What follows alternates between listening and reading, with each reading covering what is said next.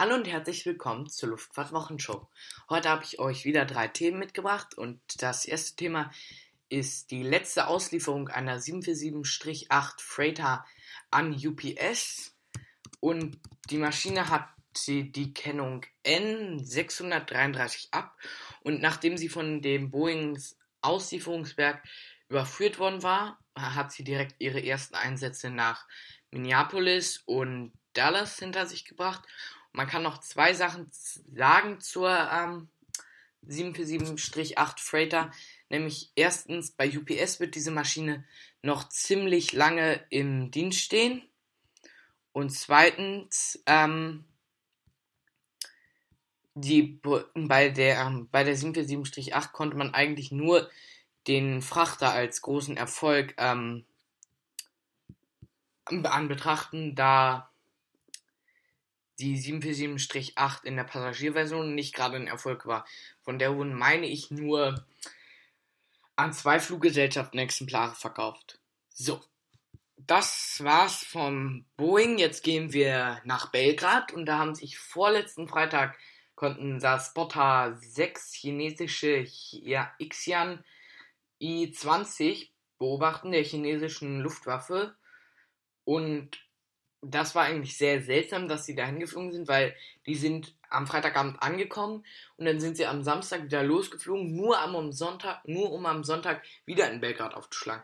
Und der Grund dafür war, ähm, die serbische Armee hat bei den Chinesen Flugabwehrsysteme vom Typ FK3 bestellt. Und laut dem serbischen Ministerpräsidenten ist dies jetzt nun der ganze Stolz des serbischen Militärs. So, nun machen wir weiter und ihr wisst ja, seit dem Krieg in der Ukraine durften ja auch russische Flieger nicht mehr nach Europa fliegen und warum sieht man dann jetzt immer noch russische Flieger zum Beispiel auch in Deutschland? Dann nehmen wir uns jetzt einfach mal ein Beispiel an einer IL-96 von Volga Dnepr Airlines. Die flog am vorletzten Freitag zum Beispiel von Moskau nach Berlin. Allerdings waren ein paar Dinge anders auf diesem Flug nach Berlin. Die IL-65 von Volga flog nämlich nicht über das Land, also das Festland, sondern nahm den internationalen Luftraum über der Ostsee. Und jetzt fragt man sich natürlich, warum um Himmels Willen fliegt, dieses, fliegt dieser Flieger zuerst in einen Luftraum, in den er gar nicht einfliegen darf? Und zweitens, warum fliegt er nicht über dem Festland? Dafür gibt es eine Erklärung. Nee, besser gesagt zwei. Wir fangen mit der ersten an und die liegt überall hier in Europa. Russische Diplomaten wurden nämlich nach dem Krieg in der Ukraine zu unerwünschten Personen erklärt. Das bedeutet, sie sind dort nicht mehr erwünscht in diesem jeweiligen Land, das sie zu unerwünschten Personen erklärt hat und die müssen das Land verlassen. Allerdings gab es ja keine Flüge mehr nach Russland und deswegen haben die Behörden von Deutschland, Frankreich und anderen EU-Ländern ähm, eine Sondergenehmigung erteilt, dass die Diplomaten ausgeflogen werden können, mitsamt ihren Familien. So, das war Grund 1. Grund 2 ist, der bezieht sich jetzt allerdings nur auf ehemalige Ostblockstaaten. Dort laufen nämlich immer noch Atomkraftwerke sowjetischer Bauart. Denkt man sich, ja, gut.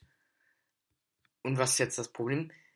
Diese Atomkraftwerke, die brauchen ja Brennstoff. Und den haben diese Flieger geliefert. Und den gibt's, so, weil ich herausfinden konnte, nur in Russland. Das war Grund 2.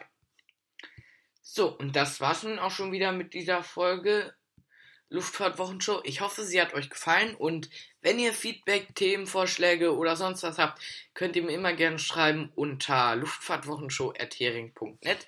Die E-Mail ist auch nochmal in der Podcast-Beschreibung.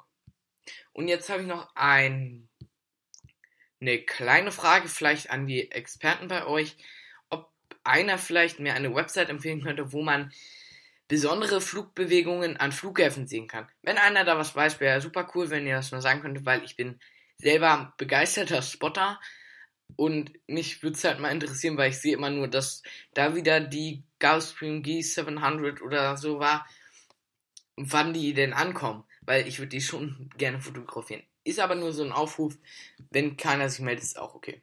Gut, das war's jetzt von meiner Seite an diesem Tag. Ich hoffe, ihr habt noch einen sehr schönen Oster Osterfest und dann hören wir uns am nächsten Do ähm, Sonntag wieder. Bis dann, bleibt gesund und